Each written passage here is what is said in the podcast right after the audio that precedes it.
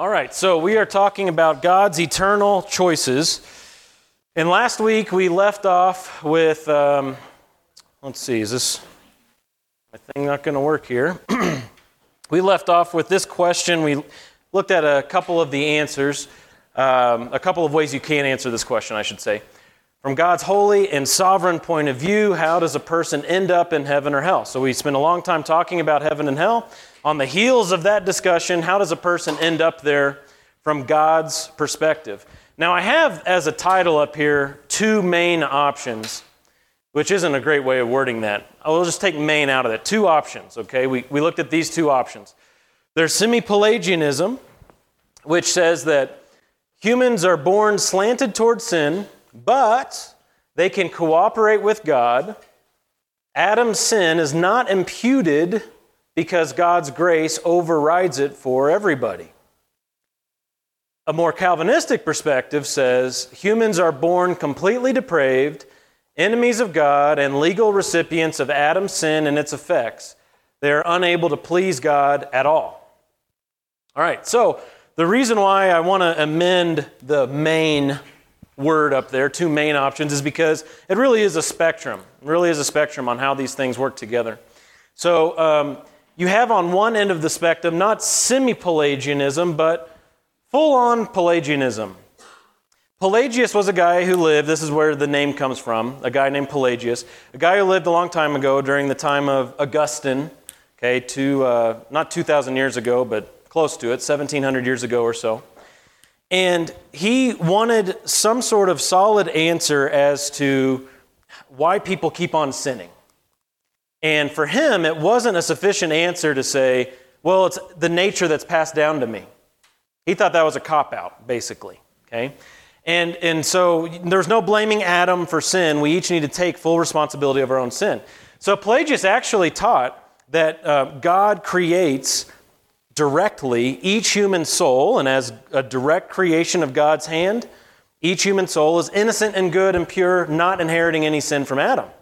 Totally free neutral, like back to the garden. Everybody who comes into this world is just like Adam at the beginning, free. That was Pelagius's view. And it's almost like a, uh, a deism view. If you guys remember what deism is, it's the view that God creates the world and then goes hands off and just lets us do our thing. It's almost like that. Okay, so Pelagianism is like, well, God creates you and you're neutral. Well, this is uh, heretical. Okay, it, it flatly denies what the Bible teaches. And uh, it's almost like an agnostic position. Like that's kind of what agnostics believe is like, well, if God's out there, I don't know. And, you know, he's just so hands off. And, I, you know, we just, there's so much problem in the world, yada, yada, yada. We all have to take responsibility for our actions. It's very humanistic that way, like agnostic. Well, semi Pelagianism doesn't uh, go as far as the name implies as Pelagianism. It came later. And it's this view that well, Adam's sin does have some effect. There's, there's an impact that Adam's sin has on us, but it's not like a total effect. Adam's sin has a, like an influence on us. So you can see how I've defined it up here that we're, we're born slanted towards sin. Okay, so we're like given an inclination towards sin. And we can cooperate with God still. And in fact, we can please God, we can do good because we haven't been totally affected by the fall. If you're familiar with that term total depravity as far as sin goes, semi Pelagians would say we're partially depraved. Okay, so we, we inherit something from Adam, but it's a partial effect, it's not a full effect. And this would be essentially where the Roman Catholic Church is. That's what RCC stands for Roman Catholic Church. And uh, they can almost lean full Pelagian on this, if you, depending on who you interact with. But we're all capable of doing good. Um, in fact, some would say, well, look, we are very much affected by sin, but God, in His grace, has come to everybody and enabled all of us, to one degree or another, to be able to do good. So, yes, we need God's grace, but God gave that grace to everybody, so it's not like a special thing He only gives to some people. He has given that grace to everybody so that we can all do good. And in fact, I would say that's pretty close to a Latter day Saint belief and how they articulate that, would be the semi Pelagian view. Okay? Now, let's go on this side of the spectrum. Even beyond uh, Calvinism, you can have this view called fatalistic determinism. And what this view is, is saying that all, I mean, all of us are totally affected by Adam's sin. This idea of um, we're completely depraved, completely, totally, thoroughly depraved, they would agree with that. Enemies of God, legal recipients of Adam's sin, they would agree with all that. But then they go farther than that, and they take out all human responsibility. So, a good example of this are the primitive Baptists. Primitive Baptists aren't a huge group, um, but maybe you've uh, you know, heard of some of them, like uh, the Westboro Baptists would kind of lean that direction. They wouldn't be all the way there, but they would be that direction. They're kind of out of the news these days. Remember him, Fred Phelps and Westboro Baptist? They were in the news a lot for a while. But primitive Baptists actually believe you don't, Christians don't need to evangelize.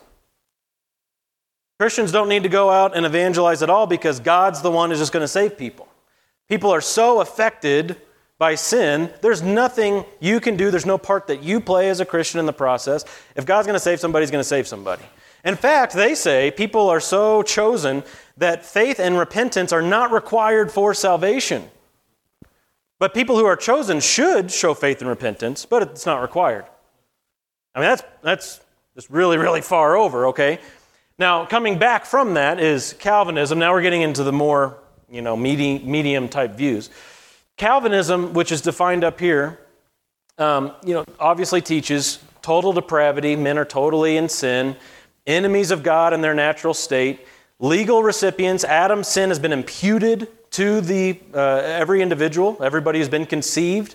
All of Adam's effects of sin have been imputed, and all people in their natural state are unable to please God at all. And we talked through this. If you have your uh, notes, like your history of notes here in this class, back on pages 15 and 16, we talked about this when we were talking about sin and its effects on humans.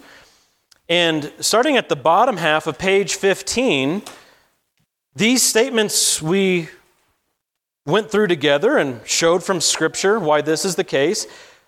Under man's new nature, in the middle of page 15, we said, Man is naturally, spiritually dead and is subjected to physical death.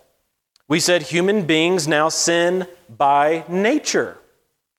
We say depravity refers to how man's heart and mind are now captive to sinful desires and rebellious motivations. Top of page 16. Corruption is the pollution of man's soul with sin. We went through how man's soul is polluted by sin, it's corrupted. Incapability refers to how the natural man is absolutely uh, incapable of obeying God or pleasing God. Guilt is the reality that all are guilty of Adam's sin as evidenced by our following him. So we made some pretty Calvinistic statements there, didn't we? When it came to talking about sin and its effect on the human heart. But then there's another view that kind of pulls away from semi Pelagianism but doesn't go all the way to Calvinism. And this is what could be called Arminianism. Uh, again, like, like Pelagianism, these are all named after guys. Calvinism named after John Calvin. Arminianism named after Jacobus Arminius. A lot of Arminians don't want the name Arminianism. It's just non Calvinism, but it's not semi Pelagianism. This is fun, isn't it? And uh, you'll hear this type of view from a lot of Calvary Chapel churches. Those types of churches would end up this view. Most, the vast majority, I would say, of mega churches would teach this kind of view of how involved God is in salvation and how involved man is. It would end up here. Um, whereas with Calvinism, the uh, confessions of faith that came about from the Reformation, like the Westminster Confession of Faith, the London Baptist Confession of Faith, uh, those are going to be a Calvinistic view. John MacArthur would hold a Calvinistic view, okay? But most people in our types of churches are going to just end up somewhere in between, if they think about it at all. And uh, that's, that's kind of where we land. I, and I, in fact, I would say if you're outside of this zone, you're, you're in trouble. Okay? You're, you're non biblical. You're, you might be heretical. Okay? So it does us good to think through these things a bit as we're doing in this study, but I wanted to give you a, fuller spectrum of what's going on and how people articulate these things. Okay, thoughts or questions so far? Doing okay? No questions? Wow. Just being a rock star Sunday school teacher today, I guess. Okay, All right, well, let's keep going in our study then. I think we covered this last week too. there at the top of page 38, talking about election. Translated literally, it means to call out. Okay, it mean, it's a word that's used in the Bible when referring to choosing. Okay, just like we choose candidates in our elections, that's what this word is all about. It means to call out. And there are two passages that most clearly speak of God's election of individuals to salvation in Christ. And uh, I reminded you last week that they're there on your page Romans 8 and Ephesians 1. I encourage you to read through those between Sundays. And as we do that, we want to remember basic hermeneutics. We want to get to the intended meaning of the author. Not what we think already, not what we feel, not what makes us, you know, have the most self esteem. We want to know what the text says. And we want to commit to understanding that above everything else, okay? So, with all that in mind, let's go. Romans chapter 8, verses 28 to 30. And as we look at these passages, I have a lot of questions for you that are going to come up on the screen since uh, you all are a little hesitant today to, to ask questions and to share your thoughts, I'm going to force you with the screen. Okay, we're going to ask, ask questions and I'm going to be quiet till someone talks. But let's look at it together. Romans 8, 28 through 30. It says, And we know that God causes all things to work together for good to those who love God, to those who are called according to his purpose. For those whom he foreknew, he also predestined to become conformed to the image of his Son, so that he would be the firstborn among many brethren. And these whom he predestined, he also called. And these whom he called, he also justified. And these whom he justified, he also glorified. All right. So you don't see, at least in uh, the New American Standard that I'm reading from, and I don't think you would see this in any of your translations, you don't see the word election there. But I said this is one of the two clearest passages that talks about election.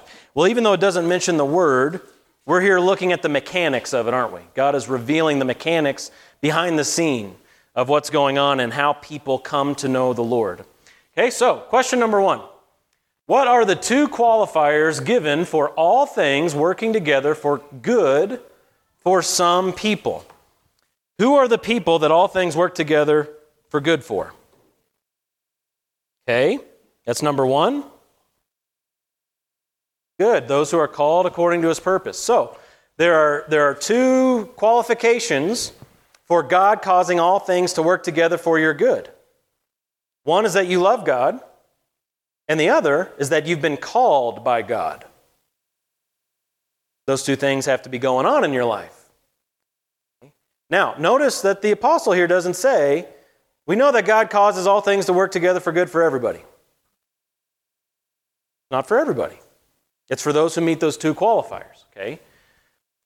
Now, as you look through the whole passage, 28 through 30, what is man described as doing? What is man up to? What is he actively doing in this passage?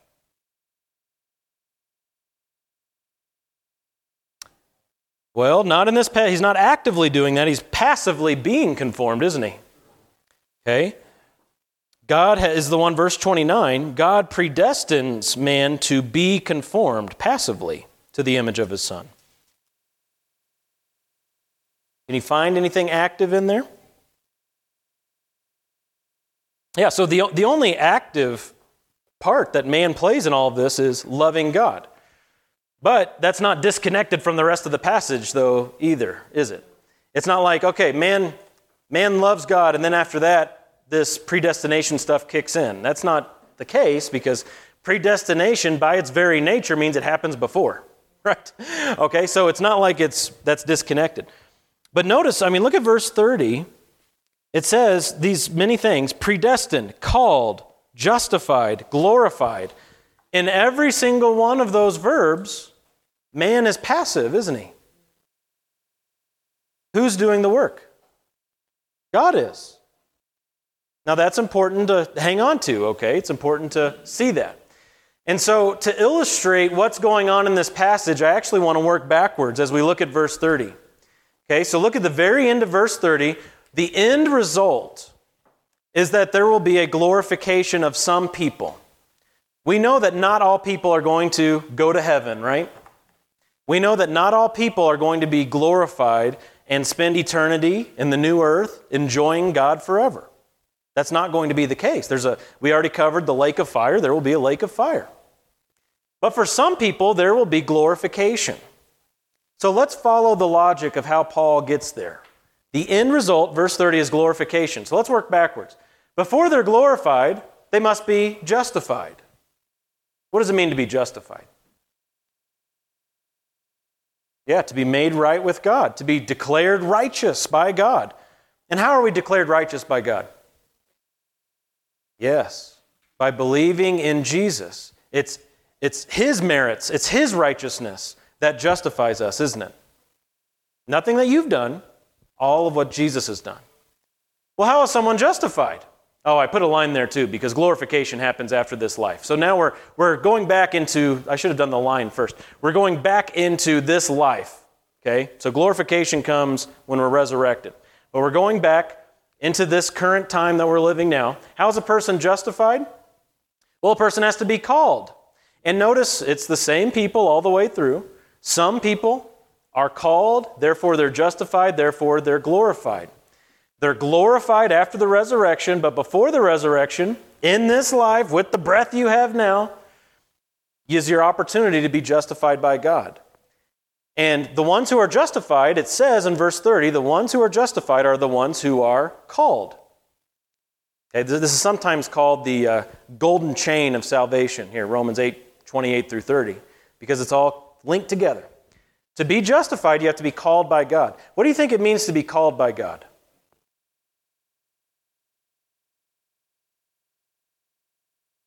Okay. Well, yeah, and so where we're going with this is certainly to predestination. But what does the calling look like? What does that mean? Okay, a drawing. Can you think of any passage that would talk about that? Putting you on the spot, Mandy. Mm-hmm. You don't even have to think of the, the reference. Can you think of anything coming to mind about God's drawing? Should I get a spotlight? okay, uh, Dean, he refers to John 10. My sheep hear my voice. And what does he say after that? And they, yeah, they come to me, they follow me. Let's go back to John 6. John 6. Uh, the Apostle John, in his gospel, recorded quite a bit about Jesus' teaching on this. John chapter 6. And Mandy, you were spot on when you're talking about being drawn by the Father. That's definitely tied in here with this calling. John 6, 43 and 44. Mandy, you want to read those for us? John 6, 43 and 44. Are you in John 6? Oh, well, hey, that's a good one too.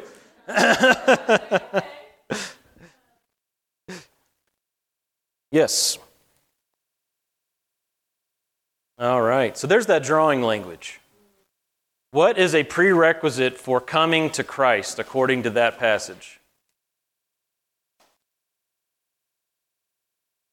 That's it. The Father has to draw an individual. So, what was a prerequisite in your life? If, if you're here today as someone who has faith in Jesus, what happened in your life before you had faith in Jesus? according to this verse. Yeah, you were drawn by the Father. And again, it's a passive thing. The, the Father does the drawing, He's the one who draws you to the Son. Okay? And this calling, God calls, which results in justification. That's God being active. You're being called by the Father. You're not calling yourself. But God has called you, drawn you, brought you to the Son? Joe. We're going to get there. At the very bottom of the sheet, the very bottom of 38, we're going to ask that question. That is a very natural question. But first, we want to understand this. We want to make sure we get, we get this down, okay? So, you have some people who will be glorified post resurrection. In this life, those same people are justified. Before that, those people are called by God. And when now we're going to go back into eternity past. And we find out that those people were predestined by God. So again, verse 30 of Romans chapter 8, working backwards, those who will be glorified, those are the same ones in this life who are justified by God. They were justified because they were called by God, and they were called by God because they were good, predestined by God. Okay, and so to kind of visualize this a bit fuller here, some people out of the whole of all people who were going to exist, some people were predestined by God in eternity past to be called or drawn by God, to be justified by God by having faith in Jesus Christ as they were drawn to the Son by the Father. That one day, post resurrection, they would be glorified with God and enjoy Him forever in the new earth. See the chain here? See how it's connected in Romans 8:30?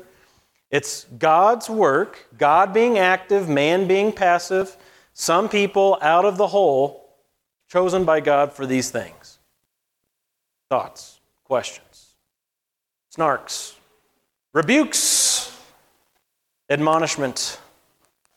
yes, Joanna. Mm.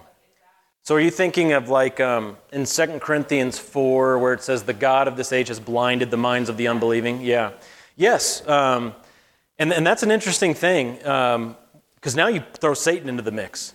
It's complicated enough when we're just thinking of how does God do this with us and we're sinners, right? How does that all work? And then you throw Satan into the mix, who, according to Paul, is actively blinding the unbelievers. Did, did in, our, uh, in our natural state, did we need Satan's blinding of us on top of our already sinful condition? No, we didn't. But you got that going on too. And so it's like, okay, what, what exactly is going on? But, but clearly, at some point in there, to answer your question, yes, God overpowers the forces of evil in our lives in order for us to be saved. That, that, that's what happens, where, which is no match for God. It's not like, you know, he has to suit up for battle and it becomes this, you know, difficult thing for him. But, but yes, any kind of uh, demonic oppression that was keeping us from faith in Christ, any type of blinding by Satan that would have been keeping us from having faith in Christ, he overcomes that. Yeah. Yes, Connie. Yes. So that's really important to note. The same people go all the way through. So even if you take out the middle for a thought exercise, okay, just take out the middle too, these people who were predestined in eternity past are the same people who are going to be glorified. Now, this is obviously extremely important. This is the life we're living right now. This is what we experience here and now. But we're getting a peek into the past and finding out the reason this happened to us is because of this. And we're getting a peek into the future and saying the reason why this is going to happen is ultimately because of this too. Because God predestined certain individuals in eternity past to be glorified they're the same ones who will be called and justified in this life. There's no one that God predestines to salvation who will fall short of salvation. It's the same people all the way through. So here's my, uh, my really complicated formula for the why questions. Okay? Anytime you got a why question, let's see if we know it yet. What am I going to say? yeah, there you go. Because, okay, that's here, what's the cause? Because God is most glorified that way. So, this applies to all sorts of stuff. Why did I get cancer? Why did God allow me to have cancer? I don't have cancer that I know of, but you know what I mean? Uh, because God is most glorified in that. Why did God allow this bad thing to happen? Because God is most glorified in that. Why did God save me? How about that question? Not why didn't He save everybody? Why did He save me? Because God is most glorified in that. Any why question you have, if we believe in a sovereign, holy God, nothing falls outside of His control. He's got a reason for all these things, and His ultimate reason for all things is to glorify Himself. And if he was like us, that would be so egocentric and sinful. But because he's the eternal, triune, creator God, it's the best thing that he would glorify himself and use us as vessels to bring him glory. Joe, did you have a thought in there? well, yeah, so that's interesting, right? So you, you've got eternity past, and then you're born at some time in your life, and then what, for some of us, way late in life, this calling happens. You'll have decades of sinful rebellion before God draws you to the Son. Well, it's most glorified that way. Think of all the ways, think of all the ways someone with a testimony like yours can help someone else. Someone who's been there through that stuff. Think of the way that someone with a testimony like my children, saved at a young age, can help other people who have grown up in the faith. God, I mean, the, the body of Christ is not uniform. We don't, he, he doesn't call all those he predestines at age five. And aren't we thankful for that? Because we come together as a diverse group of people and he meets needs.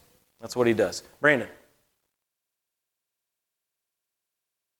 That's a good question. Um, this is squarely in eternity past, this predestination. It's a choice that God has made in eternity past. I wouldn't even be comfortable saying it happened at a moment in time before He created the, the earth. I think it's just bound up in His eternal will, His eternal decree um, which extends beyond time, which is really hard for us to wrap our minds around. But, but it has effects in our life. That's what leads to the calling. Okay, Rex. Oh, oh, yeah, we'll get there. We're, we're coming up on that. Yes, we're coming up on the uh, the foreknowing stuff. Yeah, yeah. Yep. Yes. Yeah, so Rex brings up a, a new term. You can write this down effectual calling. And it starts with an E, effectual calling. Okay? Um, effectual. Now, the reason why some people will refer to the calling here as the effectual calling is because they're going to lean more on the Calvinistic side of things rather than this direction. And they're saying for good reason. Look, all those who are called by God will be justified by God. That's the effect of his calling. His calling is effectual, meaning it produces a result, it produces an effect. And it says in Scripture the effect is going to be just justification. They're going to be justified. Whereas over on this side, leaning more this way, the view is well, God calls everybody. He's drawing everybody to himself, but not all people believe, and so his calling isn't always effectual. The effect is dependent on man's free will.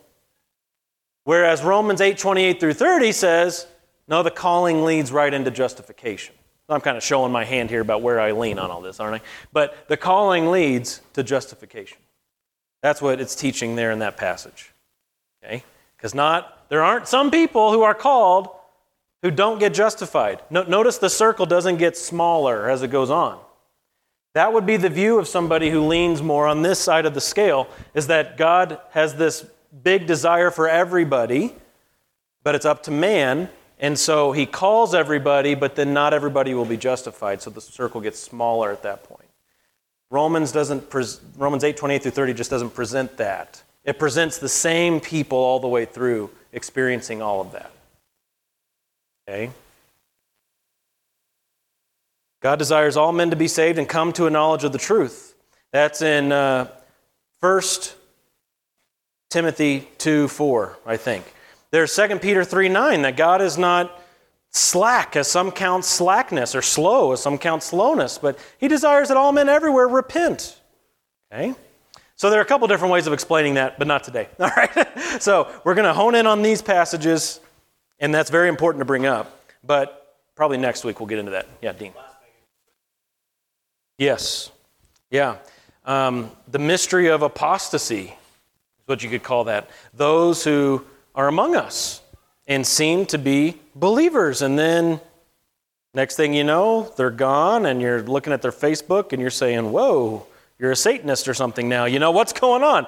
Um, apostasy does not fall outside of God's control. Uh, sadly, it is a reality of this life. It's something that was happening even in the early church. You've got the Apostle John saying, they went out from us because they weren't really of us, meaning they were with us and they appeared to be with us, but their leaving us showed who they really were. Um, you have Paul talking about apostasy. Hebrews 6 talks about apostasy. It's a reality, it's a very sad reality. Um, but he, I mean, that's kind of the most extreme version of that. But even before that, there's like all these experiences we have with people where it seems like they're showing a little bit of faith, maybe, or showing interest, and then they lose interest, maybe, in the gospel. Yeah, right. Um, you think about that amazing parable of the soils in Matthew 13, um, where you've got the good soil and three not good soils. And the, that first soil, it's just on the stony path, and the bird, the devil, takes away the word. But you got those two middle soils, and something springs up for a bit. A plant springs up, and then it dies.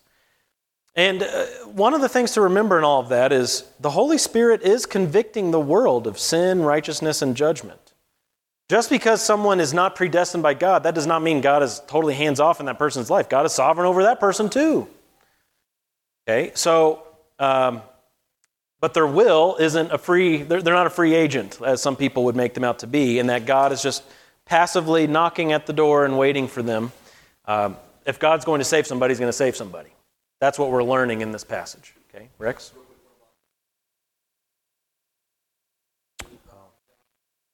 Yes, I know who you're talking about now. Um, yeah, I can't think of his name either. Um, yeah, the guy who got the award for the most uh, most used of God award or whatever over Billy Graham, and then he fell away from the faith after that. Yeah, but then at the end of the life, at the end of his life, came back around. It seemed like maybe. Oh, really? Okay. Yeah. Well, I just listened to it on a podcast earlier this week and I forgot it already. So. but yeah, I mean, apostasy is um, just a tragic reality. It's very sad to see. But what we're learning here is that, if, again, if God's going to save somebody, He's going to save somebody. All people who have been predestined will be glorified. Okay? Anything else before I move to the next thing? All right. Um, more thoughts or questions here that I have for you. It says that the predestined, predestined ones were also foreknown. Oh, yeah, Dean asked about this.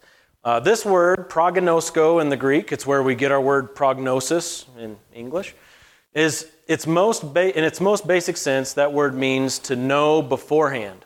So here's the question in verse 29 where Paul uses the word foreknew. What is the object of God's foreknowledge in verse 29? What's the object of his foreknowledge? Verse 29. What, what is it saying that God foreknew? Very good. All right. So, yeah, not rocket science. People. Notice it says right there, the start of verse 29 for those whom God foreknew. Now, this is really important because there will be, again, people who lean more this side of the spectrum, okay, will say that God knew what people would do beforehand, and based on what he knew of their free actions, he predestined in accordance with that. It seems like a good philosophical way to try to strike a balance between God's sovereignty and human free, freedom, basically. That God looked down the corridor of time, so to speak. He saw what Evelyn would do, and because he knew what you would do, then he predestined you according to what he knew you would do. So it's like a way of kind of skirting God's uh, interference in your life in ways that maybe freak us out a little bit. But that's just not what this text says, is it? The text says that God foreknew Evelyn for those whom he foreknew, not the things that Evelyn would do, but Evelyn herself he foreknew. Rex himself he foreknew. Those who have been justified on the basis of faith, God foreknew them, the individual people. Now, of course, he foreknew the things they were, they were going to do also. I mean, God knows all things. But the thrust of this text as it regards salvation is that God knew the individuals. He had a, a knowledge of the individual. Now, before we go too far down that road, we need to look at a couple other texts and define what we mean by that. Could someone get Jeremiah 1 5 for us? Who can get Jeremiah 1 5? Okay, Dean, and then Galatians 1 15.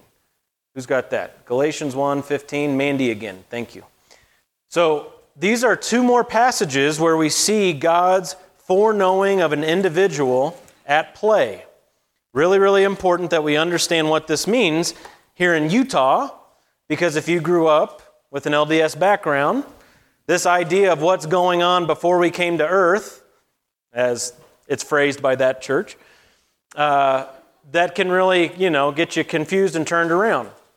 So let's look at what these passages say. Jeremiah 1 5, Dean. God telling Jeremiah before he was even formed in the womb, God knew him. Before he was born, he was set apart to be a prophet. In Galatians 1:15, Mandy. Yeah, that's good. Uh, yeah, there's, we can, you can tell we're in the middle of a sentence there. Uh, God, that's the Apostle Paul saying, what did he say there about being set apart? Mandy? Okay. So Paul says that God set him apart before he was born. Foreknowledge. Okay? Notice that, you know, God didn't make everybody a prophet. He made Jeremiah a prophet. God didn't make everybody an apostle. He made Paul an apostle. God didn't make everybody a Christian. Only certain people are Christians, those whom God foreknew who were set apart for his purposes. So each of these passages, Romans 8 and then Jeremiah and Galatians here, each of the three passages speak of God knowing the individual before their earthly existence. Do any of them speak of the individual knowing God beforehand? No. None of them speak of a two way thing. None of them speak of, like in Jeremiah, it doesn't say, and Jeremiah, I, I chose you and you chose me, and we had a conversation, and this is what it said, or anything like that. Uh, same with Paul. It just doesn't say that. It's a one way deal.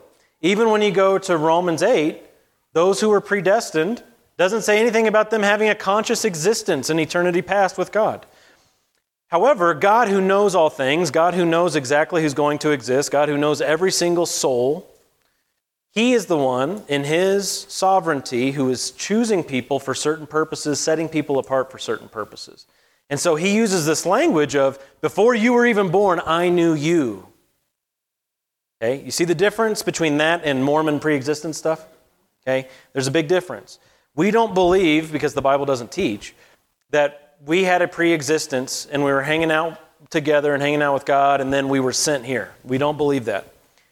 Your existence began here on earth. However, in God's grand scheme of its eternal purposes for His glory, He knew you, Christian. He knew you and predestined you, and you were set apart to believe in Jesus Christ, to be called and justified and glorified. God's work. Okay? That making sense? Any thoughts or questions there at that juncture? Evelyn? Yeah.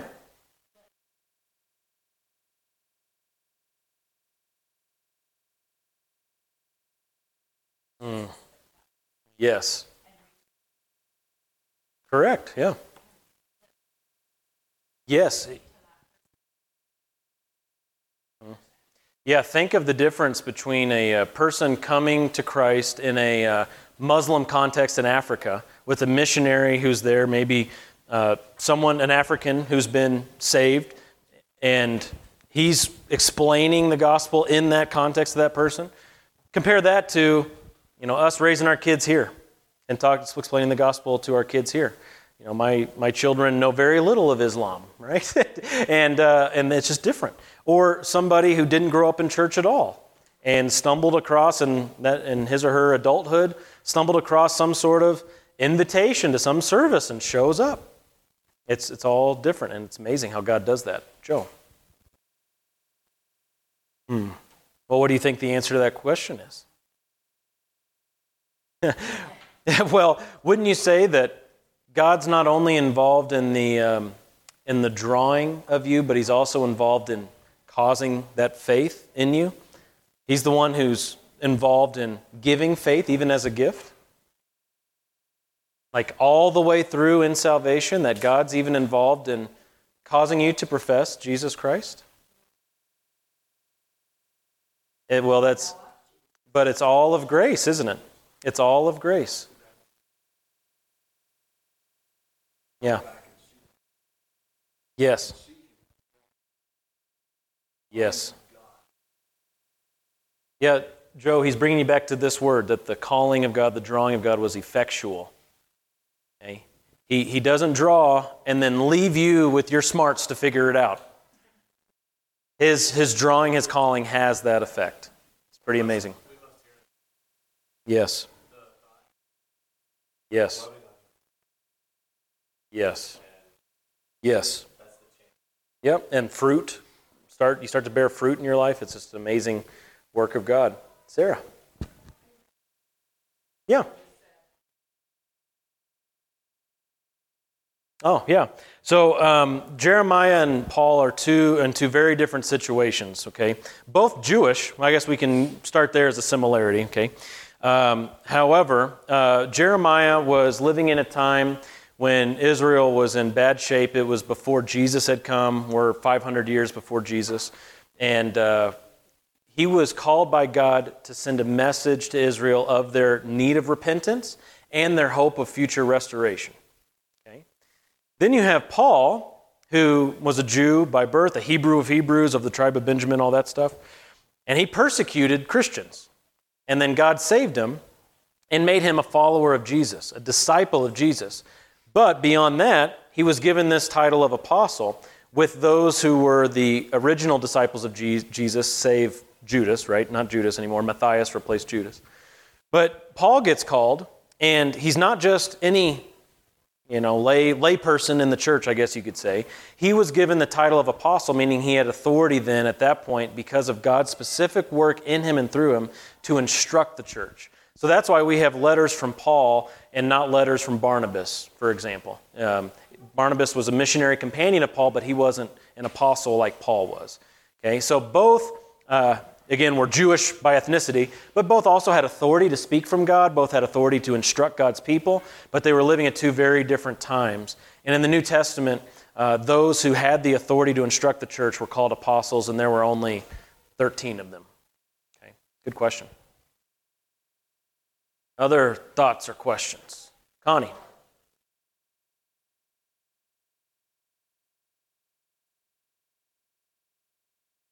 The answer is no. They don't. So, yeah, passages like Romans 8, and again, going back to, um, you know, I, I, do think this is a fair way of representing that passage. Um, there's, there's no like second dot that shows up here. It's, it's the same people all the way through.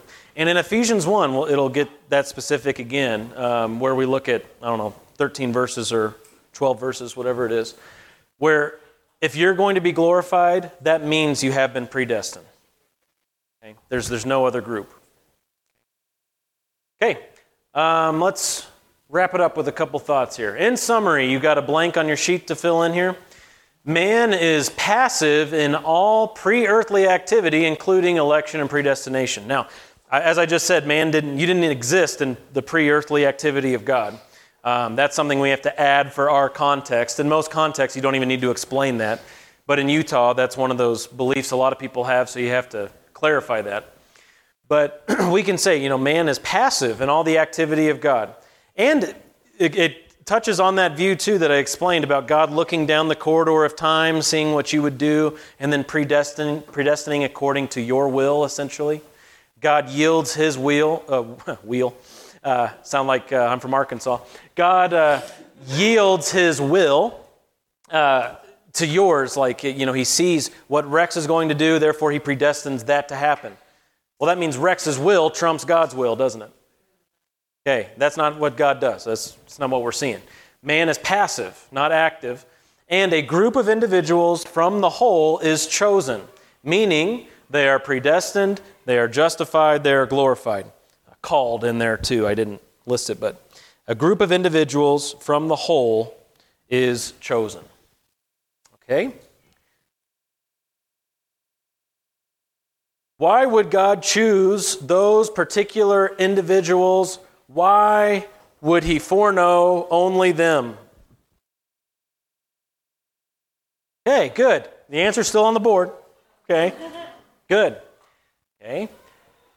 Now, the other passage we must study to understand is Ephesians 1.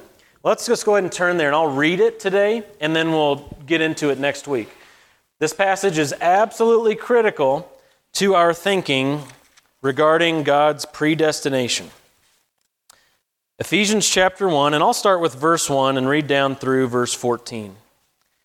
Now, I mentioned this last week, and uh, I think it's a pretty cool thing about this passage that there is no a context before this passage. You know, some people with like Romans 8, uh, that section say, well, you got to look at the context and try to, you know, maneuver that way and say, basically try to get to a point where it doesn't say what it says because context, which just isn't, the, it isn't true. In Ephesians 1, there's nothing that precedes this. We're jumping into the very beginning of the letter. This is it. This is your context, okay? Ephesians 1 1. It says, Paul, an apostle of Christ Jesus by the will of God, to the saints who are at Ephesus and who are faithful in Christ Jesus, grace to you and peace from God our Father and the Lord Jesus Christ. Blessed be the God and Father of our Lord Jesus Christ, who has blessed us with every spiritual blessing in the heavenly places in Christ, just as he chose us in him before the foundation of the world, that we would be holy and blameless before him.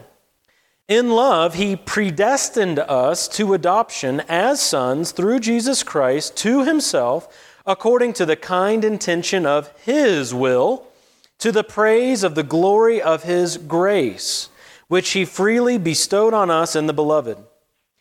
In him we have redemption through his blood and the forgiveness of our trespasses according to the riches of his grace, which he lavished on us. In all wisdom and insight, he made known to us the mystery of his will according to his kind intention, which he purposed in him with a view to an administration suitable to the fullness of the times, that is, the summing up of all things in Christ, things in the heavens and things on the earth. In him also we have obtained an inheritance, having been predestined according to his purpose, who works all things after the counsel of his will, to the end that we who were the first to hope in Christ would be to the praise of his glory. In him you also, after listening to the message of truth, the gospel of your salvation, having also believed, you were sealed in him with the Holy Spirit of promise, who is given as a pledge of our inheritance with a view to the redemption of God's own possession to the praise of his glory. Well, that pretty well sums it up, doesn't it? so we'll examine that passage in more detail next week, but I would uh, leave you with this thought this week, as I know this, you know, for some of you will generate mixed emotions or mixed reactions with all this stuff. As we are seeing in Scripture, hopefully you're seeing what I'm seeing and you're leaning more this direction and just seeing God's sovereignty in this, seeing that this is God's work in your life. All credit goes to God for all of this. This should make you very, very humble. Some people in their minds will go, well, if God predestined some, that means we get to like wear a badge, wear a sash, and say, we are the predestined. He predestined you because you're on your own worthless. That's what Scripture says. Romans chapter 3, they've all become worthless. God predestined you.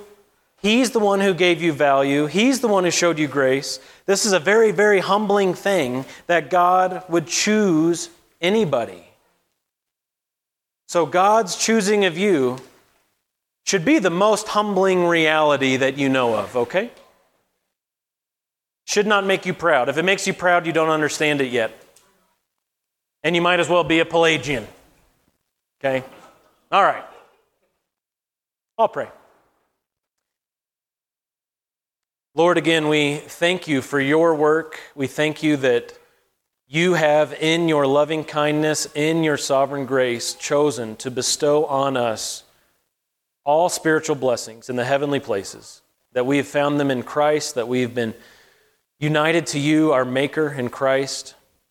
God, we ask that you would cause us to have this reality take hold of our hearts, that we would live humbly for you, by faith, day by day, that we would honor you as you are to be honored, that we would grow in our faith, and that you would be glorified and honored in our lives as we seek to please you in all things.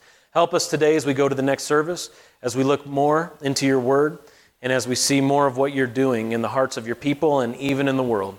God, we love you and thank you for all of this. In Jesus' name, amen.